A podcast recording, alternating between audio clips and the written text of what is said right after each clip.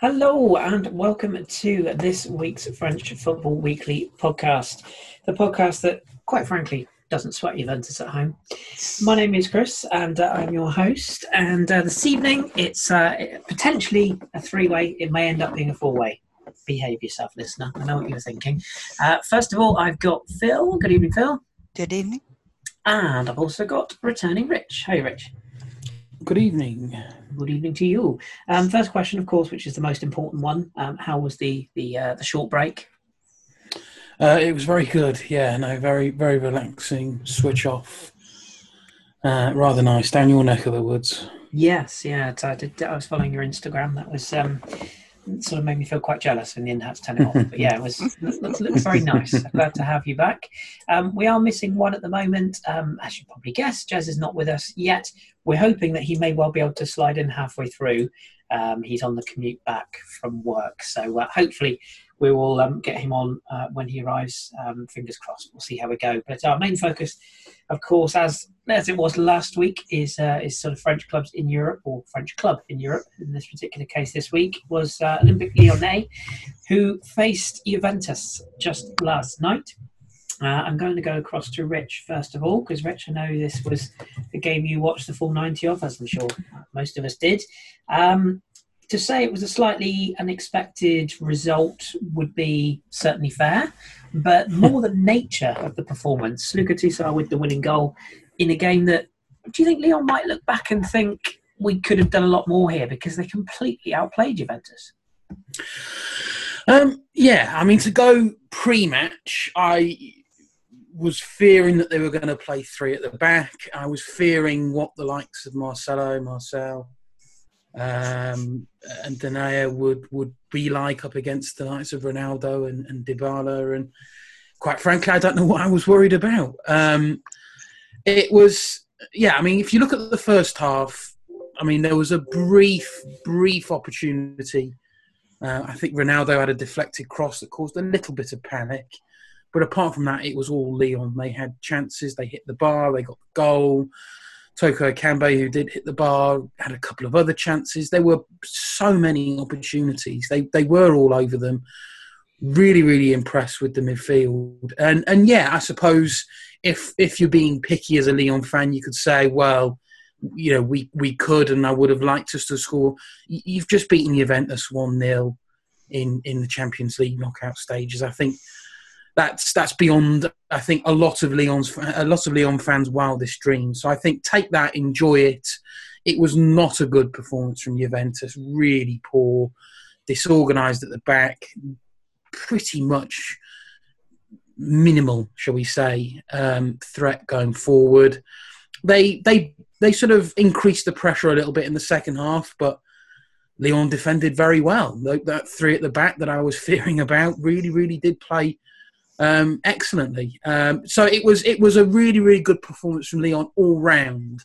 You know, we, we try and pick out key players. I look at the likes of Houssem Aouar. I thought really controlled that midfield. Uh-huh. Really saw what I hope that we can see on a much more regular basis from him. Uh, really enjoyed the way that he was he was really bossing that and running that midfield, especially in the first half. He got the assist for for Tousart's goal. I thought Tousart and, and Guimaraes were fantastic as a pair. Um, it's a real shame that, that Tousart is leaving Lyon, obviously, at the end of the season. I would love to see how well that relationship can blossom. And if it certainly is as it, as it was last night, then, you know, that could be a, a something that, you know, selling Tousart could be something Lyon could really come to regret. I was really pleased with Tousart to get the goal. The back three were excellent. Dubois on the right and Maxwell Cornet sort of slightly reinvented as a, a left wing back. Uh, I thought played well. Dembele was a handful up front. Toko Ekambi got it was it was a real team effort, really impressive from Lyon. I don't think even most hardcore of Lyon fans could have seen that coming, um, and just goes to show that it's it's such a difficult game to predict at times. Yeah, yeah, not the truth. So, what, what did you make of it, Phil? As Rich said, the, the three at the back was the setup for Lyon, the performances of Tousart and Guimaraes coupled with with Aouar sort of just in front and to the left almost, that was what got me that midfield dominance. And mm. Juventus didn't have a didn't have an answer to it, not even with Adrien Rabiot in their in their midfield. Wow, I'd forgotten he was there. So did he. I, I thought he was in the Bundesliga.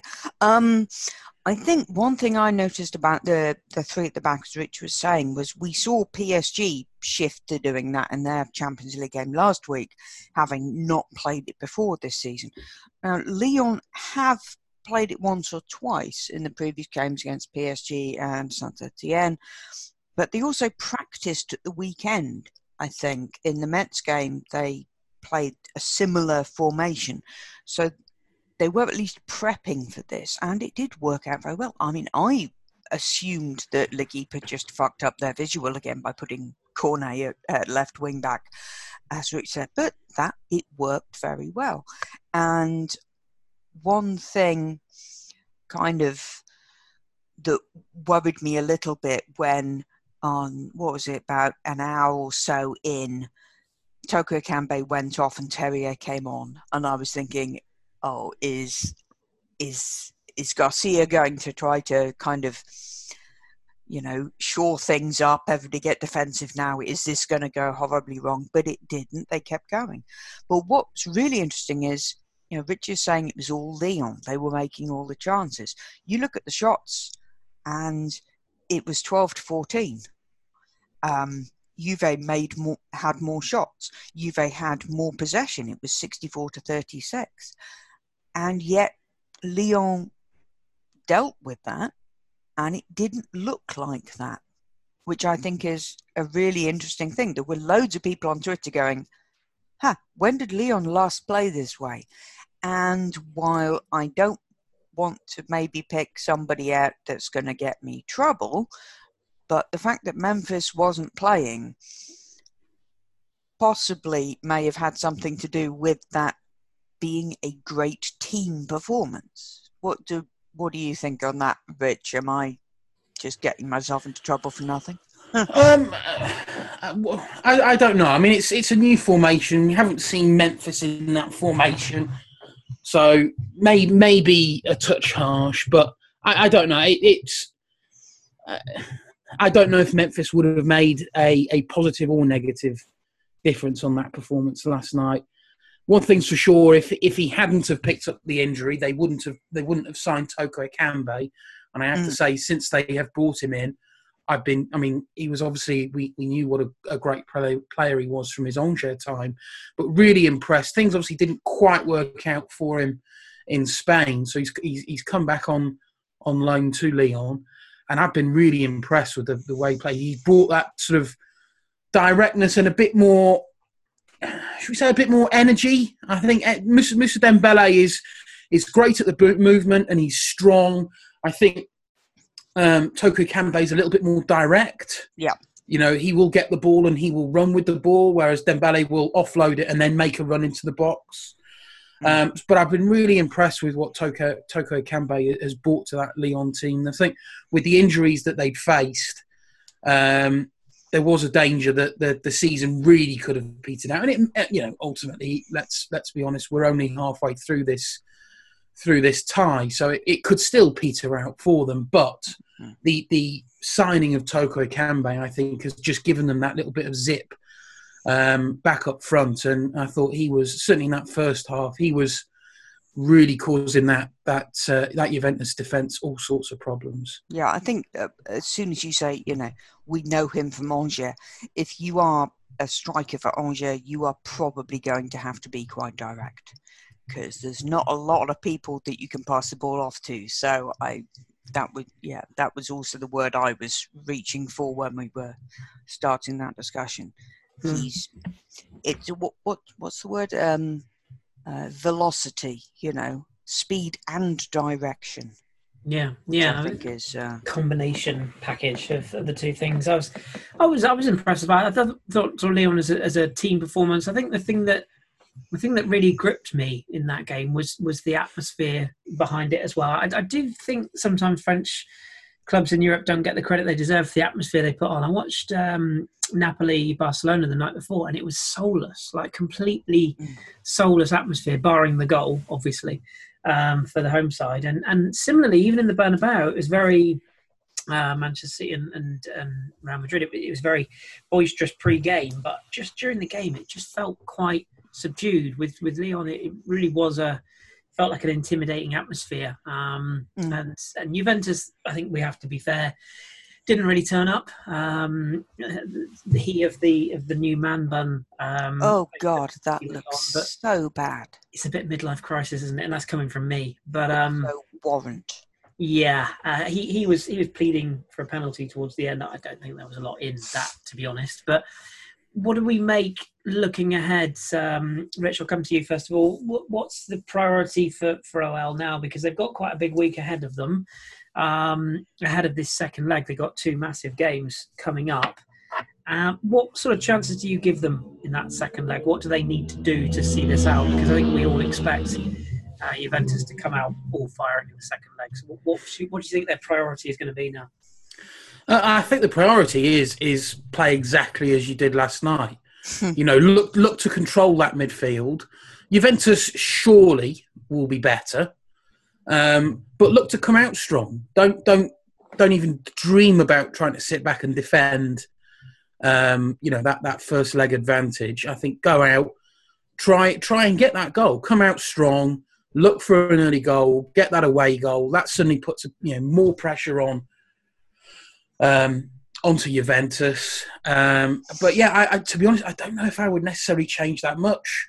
Really enjoyed that that formation. Really enjoyed. I can't stress enough how much I enjoyed that midfield three um, last night. I thought they were terrific, uh, and I'd just be wanting to see more of them. Um, I think from Lyon's perspective, as you say, it is it, it is a tough week. Saint Etienne um, coming up. Um, and I think what obviously they need to be focused on is is derby games, Saint Etienne not playing well, and ultimately, you know, beating Juventus over two legs would be lovely. But let's let's let's be re, you know, be be perfectly honest here. Lyon aren't winning the Champions League, yeah. um, so their their priority is to get back in the Champions League. So they they are going to have to, you know, put every ounce into every single game left in the season to to make up that uh, make up that gap. Um, so they, they need to make sure that the momentum from last night's game is not only carried into the second leg, but is also sort of carried into and maintained in the league as well. So, you know, I think I think in terms of that second leg, it's go out, it's play play as you did on uh, last night. If they go through, brilliant. If they go out, you know, go out and at least you've you've fought and at least you know you got that second leg win. Don't play don't go into your shell basically in that second leg. Hmm. Um, I think they need to go out and realise that this is not a strong Juventus team. Mm. Um, you know, there's there's clearly some issues. I'm not a Juventus expert, but there's clearly some issues going on with with Sarri and how he's getting the team playing. So if you if you're Lyon, you're thinking we took advantage of that last night. Let's adopt the same principles and look to take advantage of it again in in Turin uh, in a couple of weeks.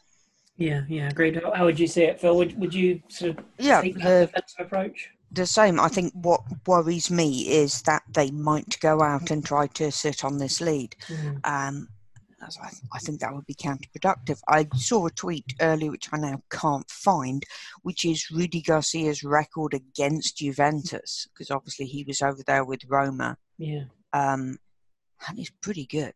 Mm. So hopefully he's going to have the courage of his convictions to stick with that more uh, a, uh, a, more constructive approach and uh, and and try to build on that because now they've got a one goal lead and they're going away and if you can get an away goal all of a hmm. sudden mm.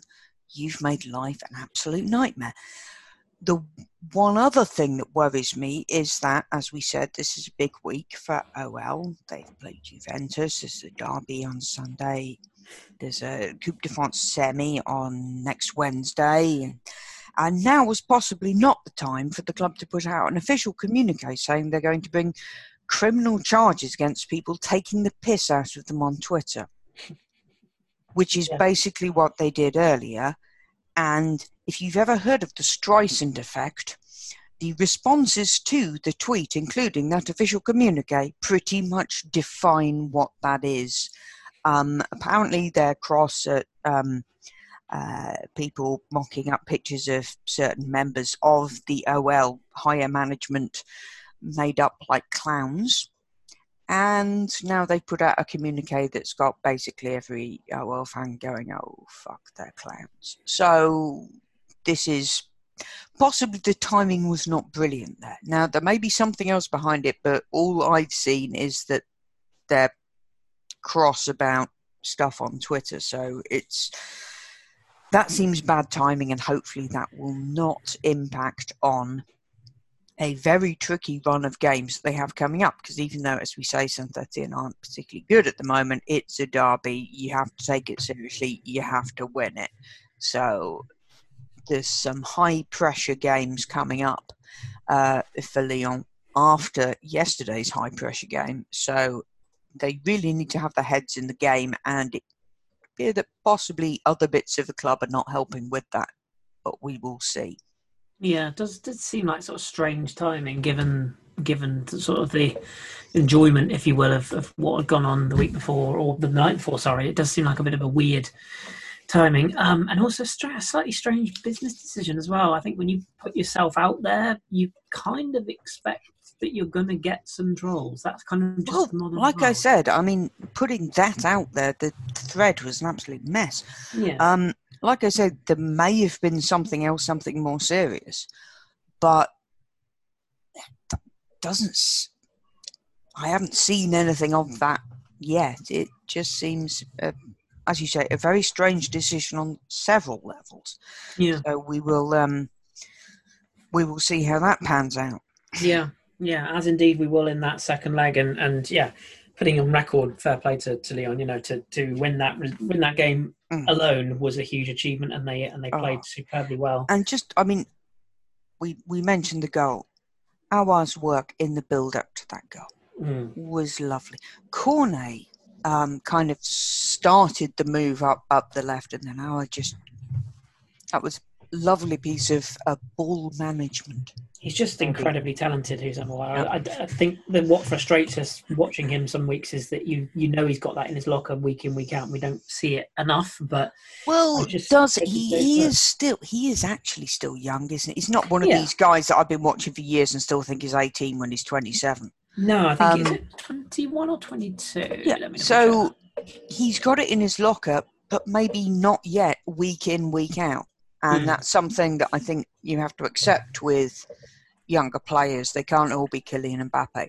Hmm. And particularly in that uh, space that he's playing in. And we'll come on to uh, somebody else at Lyon who's a young player doing that kind of thing, possibly a little later on.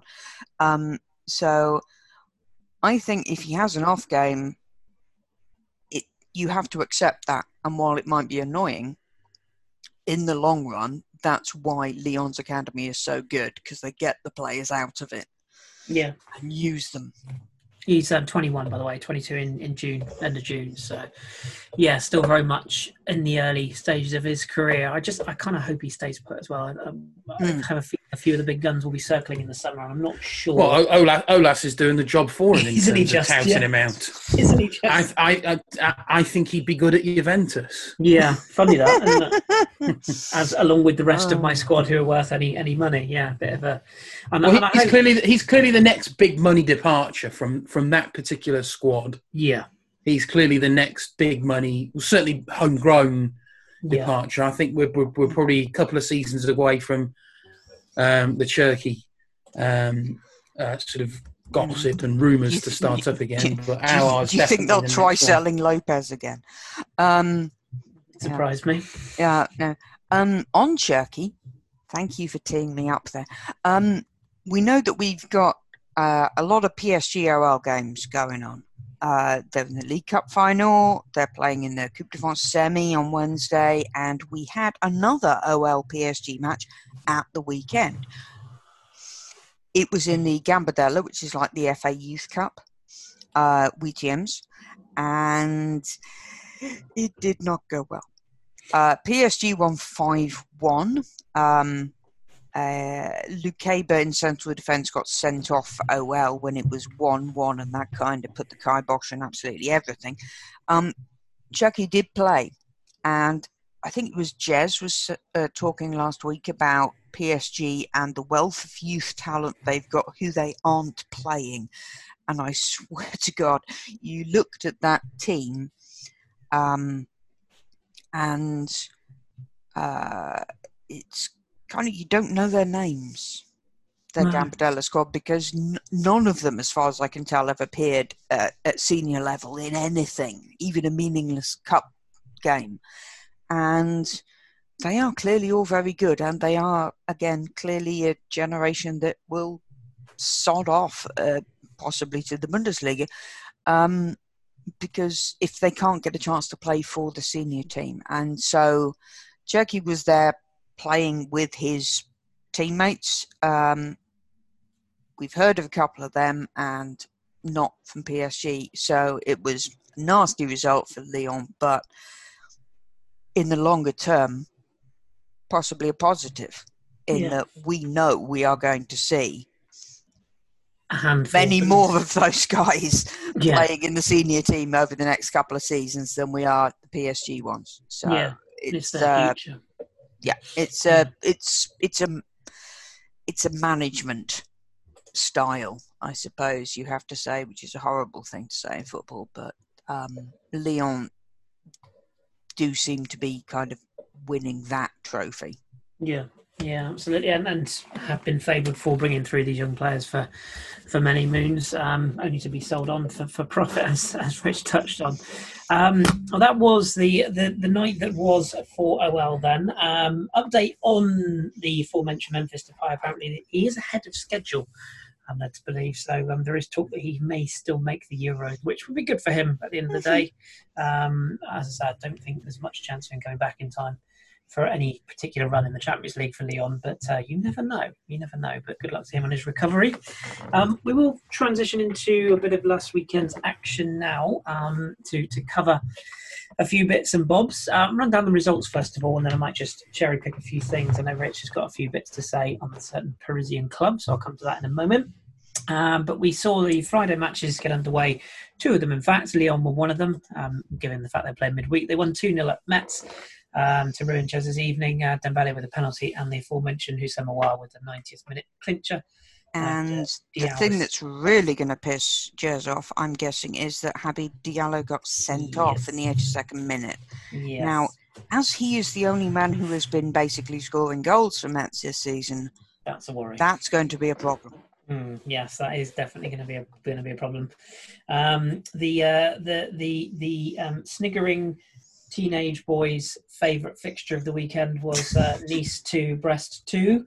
Uh, work it out if you haven't worked that one out already. Um, Adam Ounas, nice to see him back on the score sheet for Nice and Kasper Dolberg firing the home side two up, All was going well, and then the kind of the roof fell in. Brest got the uh, levelers. Uh, Samuel Grandsir, remember him? He got the got the goal back right in half time and then Dante put through his own net and 53 to Anna. So I think we can say that Vieira's mood will not be improved no, by that situation. That is very much a ticking time bomb before oh, he's yeah. off. I think it's fair to say. Um, rather surprisingly, on Saturday, the weekend's fixtures opened up um, with a surprise home defeat from Marseille, who have been on this fantastic run, um, but their wheels came off at home to Nantes, who are fast becoming that side that nobody really wants to play. Um, the away side winning 3 1. Uh, Anthony Bombay putting them in front for Morgan Sanson equalised. All seemed to be going according to plan. And then up popped Bamba to put uh, Nantes 2 1 up. And then Alvaro Gonzalez putting through his own net in the last, well, the dying embers of the game to see Nantes over the line 3 1. Um, Rich, I appreciate they're a bit of a rival to to Rennes uh, in terms of the um, sort of geographical and, and the, the league table now. But what's what what do you think has come of their success? Because I remember when they changed coaches, we were talking about last season. We thought it would all go a little bit wonky. As you look at the table now, they're sat at eleventh, but another win in the right set results, they could be fifth. What what has turned around that club, given what they've been through in the last twelve months? Um, it's you know what, it's pretty difficult to say. I mean, they've they've always been a very organised team, certainly defensively, very organised. They've just never really been able to muster anything consistent in terms of going forward. Um, I think this season they have been, I'll use the word again, they've just been a little bit more direct. Um, they've been helped by the fact that it's so congested um, in in the vast majority of that table. Take or uh, give or take, you know, a couple of teams at the top and three or four teams at the bottom. You know, you could you can. The rest of the teams are just so close together, and it doesn't take a lot to. I mean, we, we look at Monaco. You know, they they put together a couple of wins, and their league position gets inflated to I think at one point fifth. Uh, considering all the troubles that they've had. So it's so congested. So, um, you know, there's a little bit of that I think to be thrown in. Um, but yeah, no, they've they've just been able to get on the score sheet a bit more. I mean, get scoring goals for a number of years has been not big big problem. Um, and this season, they just seem to be scoring a little bit more than maybe in seasons gone by. And combine that with a you know, a reasonable defence, and, and, all of a sudden, you know, those narrow losses or, or you know draws are now turning into mm. draws or wins, and all of a sudden, you know, they they start to get a little bit me- momentum. Mm. Um, I would just want to come back to Marseille. Yeah. Um, I mean, I'm one of these that believes, you know, I will give them the credit in a second. but I do want to say that I, I, I, mean, they're second, but I really don't believe that they have been playing particularly well. No. I think the credit I give them is that Villas Boas has got this knack from this team to grind out, to play badly, but still get the result. Whereas other teams perhaps play badly, but are unable to turn that poor performance into something. Marseille have been able to do that. Now, primarily, that's been because of Dimitri Payet, and that's their plan A. Marseille's big problem this season has been there's really not much of a plan B. So if Payet is not performing, there doesn't seem to be much else, and that's where they've struggled. We've seen it quite recently. They've struggled in games, but have been able to to get a you know a, a late goal or, or something from the game despite playing quite poorly. What we saw then on on Saturday which I think if I'm a Marseille fan, I'm just a little bit concerned about, is that they were playing poorly. Plan A wasn't working, couldn't go to Plan B, but were, were, were punished. Didn't find that knack to get something from that game. So they've got a big game this weekend um, against Nîmes, where I think they really need to look at getting the first of all they need to be getting a win. But if I'm a Marseille fan, I'd be more concerned that they really do need to start finding some um, you know, an improvement in the quality of their play as well. Because if they're going to still rely on this play badly, but still hopefully nick a point or or nick a win, you know, they've they've got a gap in second, but that gap in second will will dissolve very quickly if things do just start to fall off. Um, as we've seen before with Marseille in this position, it, it, it has sort of fallen apart for them before. Um, I think the po- the positive for Marseille is is Thauvin's back now. Yeah. He he's back in training and and I think within the next couple of weeks we'll see him integrated back into into the first team. So they'll have him back. So maybe he can be either part of that plan A or an alternative plan A. So at least they have something else. Um, but yeah, I'm just if I'm a Marseille fan, I'm just a little bit concerned that, that for a number of weeks their performances haven't been up to scratch and now we've obviously seen that they have they've come up against a team that have actually punished them for playing poorly, and and so they'll be wanting to put that right. I think it's Friday um, they play Nîmes, so they'll be wanting to put that right almost immediately. Yeah, yeah, Nîmes away from home on the Friday night. Um, and one of the, the teams that will be hard on their heels. Um, we'll we'll come on to your boys in a second, Rich. But uh, Lille would be certainly one of those. They won three 0 at home to Toulouse. Of course, they beat Toulouse. Of course. Oh, did lost. you see Goicoechea's fuck up for the last one? Mm, yeah, for Renato Sanches. Uh, yeah, third goal. Loic Remy with a double as well. Um, I think Toulouse. I think we can put the nail in the coffin at this point. I yeah. think we could have done a few weeks ago, but they just they are they're, they're pointless at this stage. Terrible yeah, I think they they will be heading down to to uh, Ligue 2 as Lorient return to Ligue 1, of course. Um, I hope, but yeah, it was not a good performance again from Toulouse. Even away from home, they just folded and Lille comfortably three 0 winners. Um, Monaco though were unable to take advantage. Um, of, of their particular fixtures, they drew away to Dijon. Um, Mama Balde with the opener for the home side before Maripán getting the equaliser for Monaco to save their blushes at least from a defeat. But Hmm. that, given their recent form, would say that would be dropped points as Dijon. Yeah, well, Tavares had a late miss and then there was a bit of a kind of rumble with Silva. Mm. Um, so I think Dijon possibly going to be kicking themselves about that one because they had some good chances and Monaco just didn't really look in it. No, especially a home fixture for Dijon as well. That's where they're going to need to be picking up points. So um, yeah, it was a bit of a missed opportunity. Uh, Strasbourg and Amiens kind of stank the place out. In truth, um, Yeah. I tried my best to watch some of this, but it wasn't great. Um, I think that I mean Amiens on nineteenth, but they've got Regis Gurtner. He made a really important late save in that game. If they stay up, it's going to be another one where he's had an awful lot to do with that. I mean, they look in a very bad place. They're five points off 18th, which is the playoff spot. But uh, if they can keep their heads, they're still not out of it. And No. Gurtner will be a big part of that, as he Yeah. showed um, at the weekend. draw specialist as well. I think they've drawn four at the last five um, on the end. So yeah, they, they do need to start turning those into wins, um, as Nîmes had of late. Um, but uh, yeah, more on them in a second. Yeah, Strasbourg. Um, credit to them, they've really stabilised. I mean, they're up in sixth now, which, given where they were at the start of the season, is pretty damn good. Um, so well done to them. Um, unfortunately, not a good day for you, Phil. As Montpellier went down to Angers and Bahoken, of course, with the winner for uh, for the home side. Well, I Um, think I predicted this was going to be nil nil, and mm, spiritually speaking, I think this was a nil nil because there just wasn't a lot going on there. So, yeah, Montpellier wilting a bit in the, the top half. They're in Team 37 with Lyon, Reims, Montpellier, Nice, and Nantes are all on 37 points, which, as Rich said, it's getting a bit crowded uh, yeah. in the middle there. It is, yeah, big big win that for Angers though, snapping a four game losing streak with that win. That's, that's a really big win for them.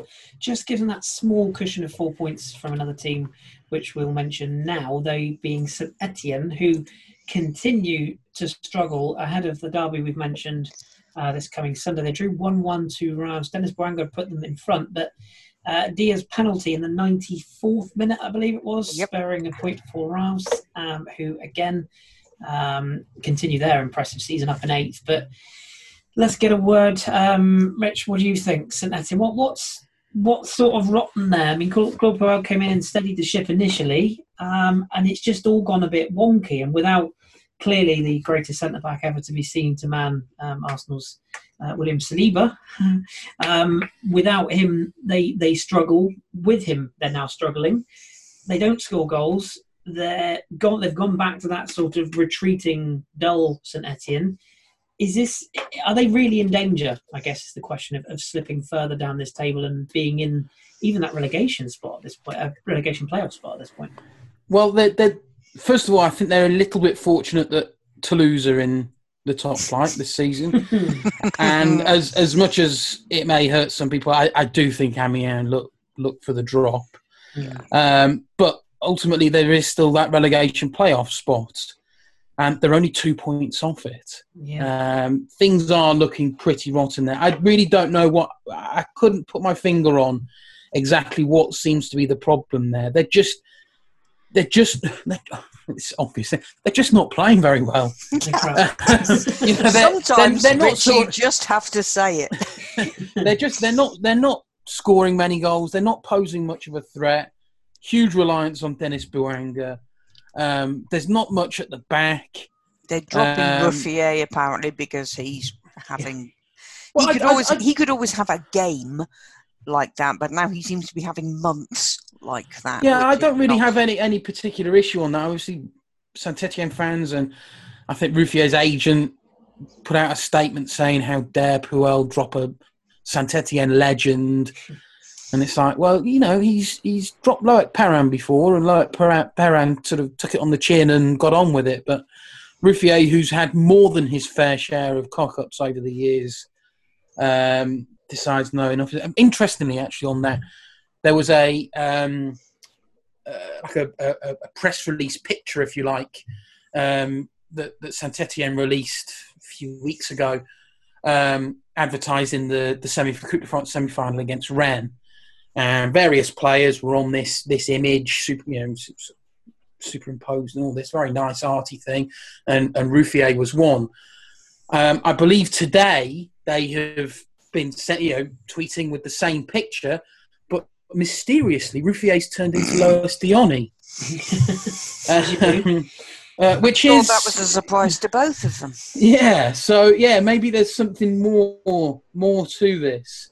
Um, but yeah, I mean, they're, they're, I mean, they're, they're they're responsible for their own downfall. I mean, they should have. I think if I, I saw that the, the game um, at the weekend, they should have won that. They were one 0 up. It was the 94th minute. Then Yann M'Vila concedes a penalty. It's an it's an unfortunate penalty. It's one where Boulaye Dia is running in front of him. He's running behind him, and legs clip. Whether when whether M'Vila is is calculating enough to have done it on purpose, quite he is. Um, mm-hmm. uh, it, it's it's a silly thing, you know, stupid thing to happen, and it's just symptomatic of the problems at in. They've got no luck at the moment. They're not playing well. They're leaking goals at the back. They're not posing enough threat um, up front. That midfield is not looking particularly strong. There is some real, real concern there, real concern, and it might be slightly surprising considering he's he's only just come in. Really, it, it wouldn't surprise me if if Puel doesn't last the rest of the season. Mm. Um, there, I mean, a, a, lot will hinge on you know win win the game at the weekend against Lyon, and all of a sudden, a lot of those problems will be forgotten. Mm. A lot will be forgotten, brushed under the carpet. Yeah. Not, I mean, I can't imagine they'll have any fans in the stadium apart from anything else. I mean, it just seems impossible that they'll take this. Yeah, Lyon are the home side, of course, in that particular game. So you, you do think it will be a, a tough tough task. But um, yeah, I, I, must admit, I, I saw the result and I thought, well, that's not a huge surprise. But just looking like Rich, Rich was saying, that, that relegation spot is suddenly, all the playoff spot is blooming um, with their points tally. So, yeah, definitely one to keep an eye on. Um, I'm sure you'll be happy with Rennes' results at the weekend, Rich, up to third now with a, uh, a 3 1, uh, sorry, 2 1, gave an extra goal there. Goal, uh, a, three, a 2 1 win against Nîmes. Goal from Nolan Roux, of course, uh, just to set the cat amongst the pigeons before and by Niang double early and late on, last minute, in fact after uh, Shaw has, was sent off for, for Nîmes. Oh, yes. Yeah. Oh, oh he was Lord. sent off. It was, it was, if, you're going to be sent off, be sent off I mean, for a worthwhile sure. foul. And man a, alive. It was a full like WWE clothesline on. It was. yeah. It? At mean, which point was. I found out that the French um, actually literally translates clothesline tackle. Yeah. Um, which I hadn't realised because I hadn't seen it before. He might as well have tried to decapitate a mascot. Yeah. I mean, it was awful. Not, not great. I mean, I, can sort but that's see... Nîmes, isn't it? They were. We said they were on this four-game winning streak. They might be able to get. I fancy them to get something from this game, mm. frankly. And given the way the score was, when that it took till the 89th minute for Niang to get the winner, um, but they just lose occasionally lose their heads and hit people, and yeah. it's kind of like, okay, that's their character, but seriously, guys. there, might be, there, might be, a better way to approach this. Well, yeah. I think they just identified that Rennes' kryptonite is playing against 10 men. um, you know, we, we, we really do struggle against against 10 men. But I, I mean, I sat down to watch the game, thought, right, we, you know, Nîmes off on uh, you know back of four consecutive wins. We haven't won in four. I thought, right, we need a good performance here. Switch it on. Thirty-five seconds. Nolan Roux scores. I, I don't. I had to use everything within my power not to hit the off button on the TV. Yeah. Um, I, I, persevered with it. Fortunately, Rennes equalised. I think only five five or so minutes later.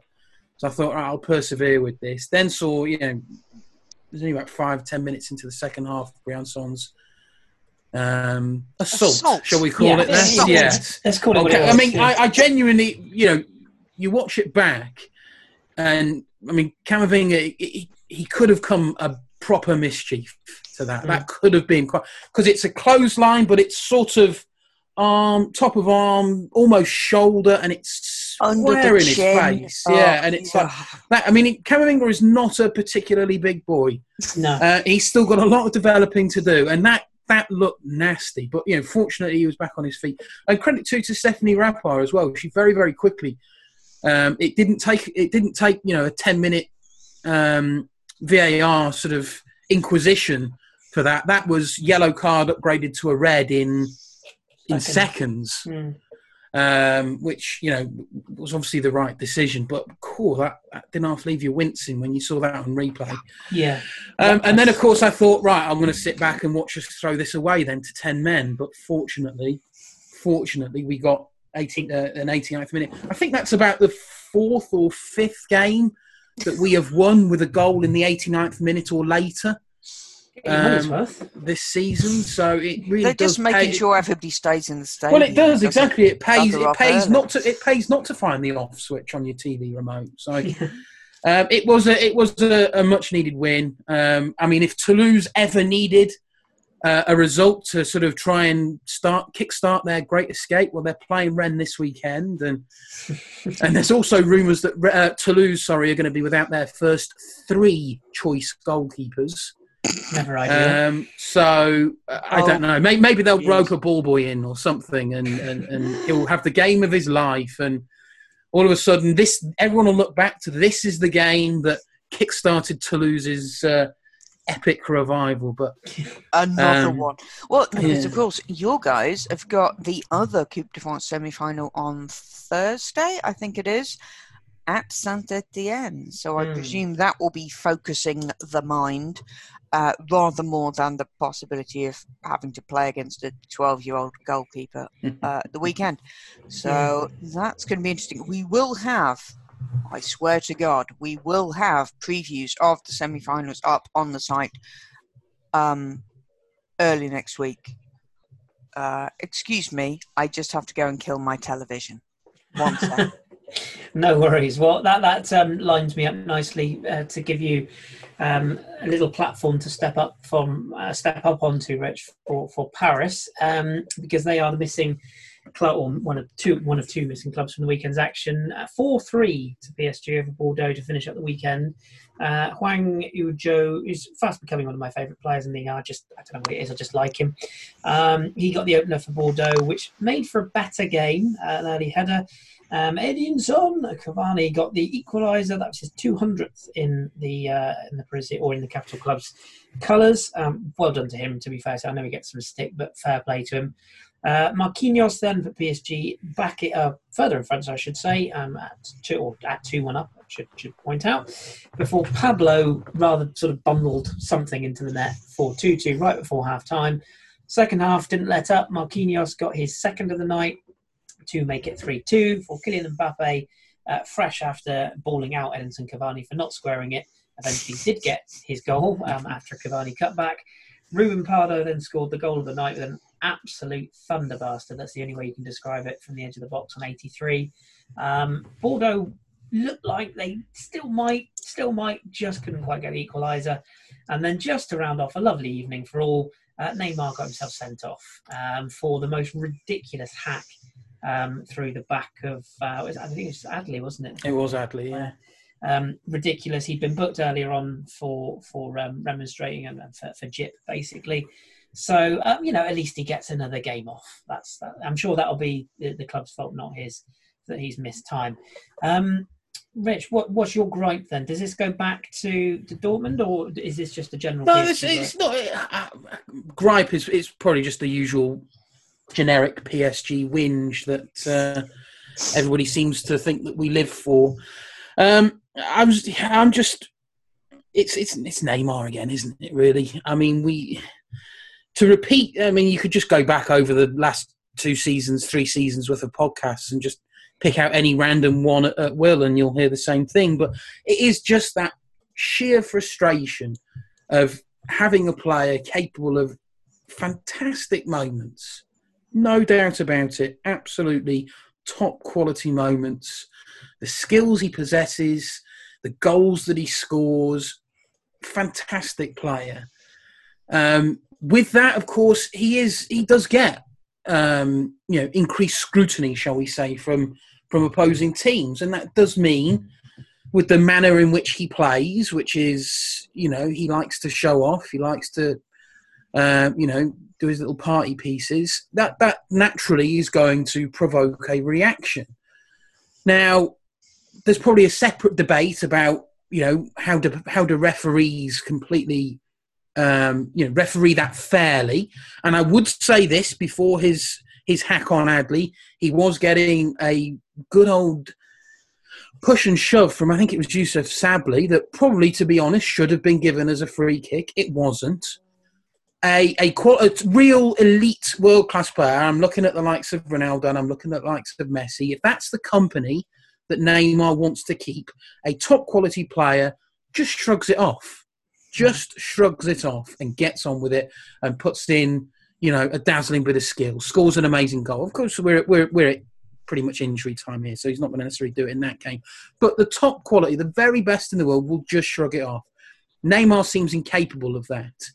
Neymar, instead of shrugging it off, turns round and gives Adli an absolute smack, an absolute kicking, basically, and rightly gets sent off, and then decides to he wants another go at the referee.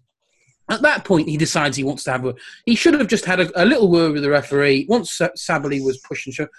You know, ref, why isn't this not arguing? Not you know going over the top. Just merely ref, why is why isn't that a foul? That's the mm. question. He didn't at the time. He kicks Adli. Then he decides he's going to have a bit of a win. It took Mbappe, and, and great credit to Mbappe here. Very clever from the old, uh, uh, making him look good. It took Mbappe to sort of push Neymar off the pitch. Mm. And I just find myself yet again, once again, completely frustrated that Neymar, for all the skill in the world that he has, doesn't seem to have grown up. Still seems to possess this slightly nasty side, this childish side, this beyond what we want to see in terms of arrogance. Um, it's, it's, it's, nasty. You know, we, we've seen, you know, one or two, probably more than one or two moments where we have seen this. And he just, if he wants to be mixing with those at the very top of the game, he can't have that in his game. He really, really can't. Mm. Um, and it was just another one that just wound me up. You know, he risked, I mean, he's only been given a one match ban now, but he risked a three match ban. Now, he knows that in four games' time, five games' time, is PSG's biggest game of the season. No, no questions asked about that one. There's, there's, there's the home leg, the second leg against Dortmund. I think there's three league games and the Coupe de France semi-final between now and then. So he knows that all of a sudden, if he's going to be copping a three-match ban for that, you know, we're back to the problems of him perhaps not necessarily being at his best when PSG need him. So it, for me, it was just smacked of yet again his his complete selfishness. He needs to be thinking of his team. He needs to be thinking of this club, what this club is achieving. If this club, if this club win the Champions League, Neymar can be completely integral to that, and he can use that to say, "Look at me, I'm one of the very, very best in the world." He mm. doesn't. He'll he'll he'll get injured, or he'll get a suspension, or he'll do these stupid, childish, nasty moments that blight his game, and all of a sudden we can't genuinely have that conversation about him being the very best in the world because he's got all of this in him. I'm not putting injuries on him. That's just bad luck. Although, you know, there's there's questions again to be asked on does he actually manage that properly when he's jetting off and partying in Brazil and what that. And I did say at the tweet when the, the, the announcement of his suspension being only one game, I'm sure he'd be very very gutted because he'd come out I think before the Dortmund game to basically say I'm not coming to Carnival this year. You know, it's it's it's sort of football first kind of thing, and then he goes and gets a red card. And I, I'd be surprised if there wasn't a small part of him that was thinking, "Excellent, Three games off, get yeah. beyond that plane to Rio. Beat up. Um, yeah. And he's only got a one game ban. So, you know, we'll see. I mean, someone when I when I tweeted that out, someone I think it was a, a Lyon fan account tweeted back saying, "Just you wait. I'm sure he'll pick up an injury in training." Mm. Um, but yeah, it's, it's just this this side. We we really don't need to see it. I want to be talking about how good Neymar is on the pitch, but he does things like this, and it, it means I I don't want to have to rant all the time about Neymar. Jez, I'm sure, doesn't want to rant all the time about Neymar. Oh, I think None of us want to rant does. but we want to be talking about, you know, go back to when he when he when he came back from from injury and he scored that wonderful overhead kick, uh, overhead kick, um, bicycle kick goal. I think it was against Strasbourg. We want to be talking about things like that. Mm. You know, we we do, we genuinely do, and this is for all the PSG fans who will bombard us with, you know, you hate Neymar, this, that, and the other. We we we really don't, but he just gives us too much ammunition for us not to have this kind of a rant about him because no other player in this division possesses that kind of talent, that level of talent, but barrel of petulance. No one in that league in that league does. So, unfortunately, we have to weigh up with with both. It's only fair when we're talking about Neymar. We can't ignore the fact that he, you know, decided he was going to take lumps out of Yassine Adli on uh, on on Sunday. We can't ignore that. No. We, we kind of talk that. about it, but I don't. I, I, I don't want to. I want to say, oh, didn't he score a fantastic goal against Bordeaux? He didn't. He got a yellow. He got a yellow card for being too mouthy, and a second yellow for hoofing Adli um, across the Parc de France. So it's it's it's a real shame because we don't want to have to. We really don't want to have to talk this way about Neymar, but it's he makes us. He really, really does. He really does. And until he decides to get rid of that side of his game, frankly, for what my opinion counts, which probably is very little for most people, I cannot put him anywhere near the top five best players in the world. No, no, I, I do. I do think there is a there's a lack of self awareness at times. Um, and like you, I you know playing at his best, I, I, I really I love to see it. He's a fantastic talent, and sometimes you do like that game with Lille, and you you see that player and you think, yes, this is this is the player that we would pay to watch. Um, and then you see him do things like that, and you see him criticise the club that employ him and basically pander to his every need for not making available for league games um, which as an excuse for his bad performance in Dortmund. You just think to yourself, geez, just a bit of bit of self awareness there. Um, but it's ironic because I mean, you know, PSG have been here before with with Ronaldinho, I suppose, to a lesser degree, but unfortunately, with these talents come baggage or lack of baggage, I suppose, in some cases. But hey ho, we shall see what, what develops in the uh, in the coming weeks. One thing for sure is that he needs to put in a performance when PSG have that home leg with Dortmund. So we shall see if that comes to pass or not. Uh, I think I'm right in saying the return legs are they they're two weeks, aren't they? Two weeks and three weeks away. Uh, Uh, it's the 11th is the Dortmund match. Yeah, so two weeks away for PSG and three weeks away for uh, for Lyon. So um, we'll have a normal week next week, and then it all starts to unravel or ravel, whichever way you look at it, in the next two weeks after that. Um, looking ahead to the weekend's games, then uh, we mentioned earlier that Nîmes uh, host Marseille on the Friday. Uh, PSG face Dijon, which you would expect to be fairly routine for the home side there. Um, in the evening multiplex games, we've got Amiens Metz, which suddenly has quite a big uh, significance Mm. for the home side in particular. Uh, Brest against Angers. Uh, again, similarly for the away side there. Toulouse against Rennes, as we mentioned with Rich earlier. Monaco against Reims, which um, I don't think anyone would expect it to be quite as high up the table as, as it is now going to be. Um, Montpellier play Strasbourg. which uh, is again, I'm going to call that as nil nil, just to see if I eventually make some money off this. I'm going 2 1 Strasbourg there. I'm going to put my head on the block. Ooh, Mm, sorry, but I just have a feeling, just have a sneaky feeling. bitch! I'll back it with all of 10p. Um, we've also got Nantes Lille in what could be a watchable That afternoon. I game. think that's going to be fun. Mm, it does look it. I think it? not not don't actually score that much, but far more this season. yeah, And Sorry, um, my- away from home. th- there appears to be a fight in the street outside, and the cops have shown up. So if you can hear yelling in the background, just just ignore that. Times.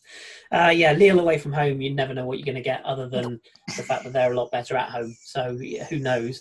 Um, Bordeaux Nice, again, also one of those games that just might be worth a, watch. Um, particularly in terms to see what, what mood Patrick Vieira is in on the touchline. Oh, um, yeah. faces Paulo Sousa's men, so that'll be interesting. And then, as we mentioned before, I think probably all of us will agree the highlight of the weekend is the uh, the Lyon St Etienne derby on Sunday night. Um, what do we think with this one? Do we see this being a formality for the home side?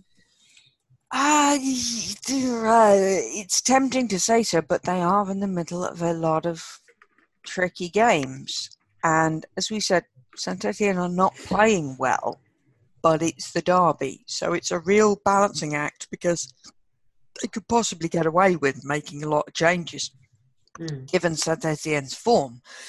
But given that it's Saint Etienne, are you know, is that a sensible thing to do, both to keep the fans on side who are already pissed off, as we discussed earlier, and also because the atmosphere of this is big. I mean, I don't know if the Saint Etienne fans are going to be allowed into the stadium because they frequently aren't in these um, these situations.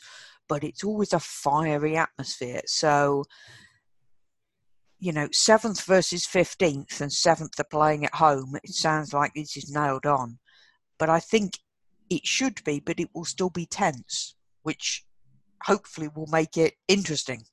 Um, yeah. Hopefully. Uh, and uh, I'm sure there'll be some marvelous tifo action from the Bad Gones and the rest of the uh, Lyon faithful as well, particularly given what has happened club communique wise this week. So yeah. look out, make sure you you tune in pre-match to see uh, what the what the lads have, have been preparing come up with. Yeah, yeah. Can can you make any case for the away side taking any points from this, Rich? Is, it, is anything that says to you that it's possible? No, I really, I really can't. I, I don't, I don't know where. I mean, Lyon will score. Mm-hmm. Um, so if if Saint Etienne are going to get a win, they need to score twice at least.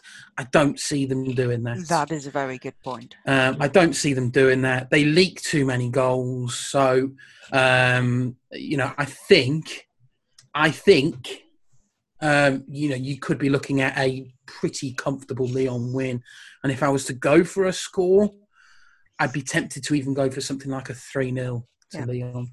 I'm going 4 1. I'm going big this weekend. I think, uh, yeah, I think I think St Etienne might even score first, maybe, but I can't see them. Can't see them take anything from this game. So, um, yeah, it'd be interesting. Certainly, will be one of the focuses I would imagine of our roundup for next week um, when we cover the action uh, upcoming this weekend. So, yeah, it's weird, isn't it? The season seems to be rattling along. We're already at the end of February. Who'd have thought? we'll soon be getting those European shake-ups. Um, sort of or, or, start to see the European shake-ups in terms of placements and whatnot. So, yeah, that will all be uh, all be coming around fairly soon. Um, we will just give you a very brief, uh, I mean brief overview of Ligue 2. Um, Lorient now six points clear at the top. Just like to throw that one out there. Um, so, uh, this this vested interest here. No, yeah. not at all. No, just just stating the yeah. facts. Just stating the facts. Um, but also good to see uh, Ajaccio are um, motoring along in second. The three Which wins from five.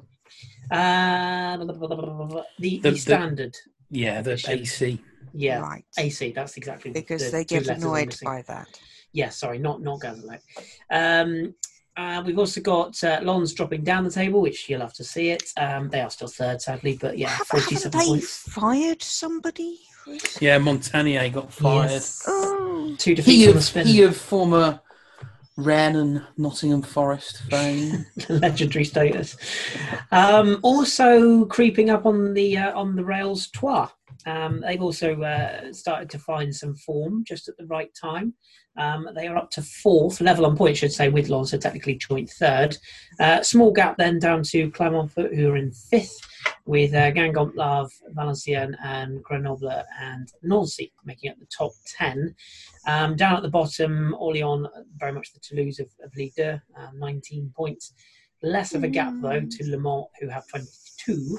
So it's still a little bit closer with Niort uh, occupying the relegation playoff spots. Paris FC have, however, uh, pulled themselves round. Three wins What? from their last five. Yes, three wins from the last five.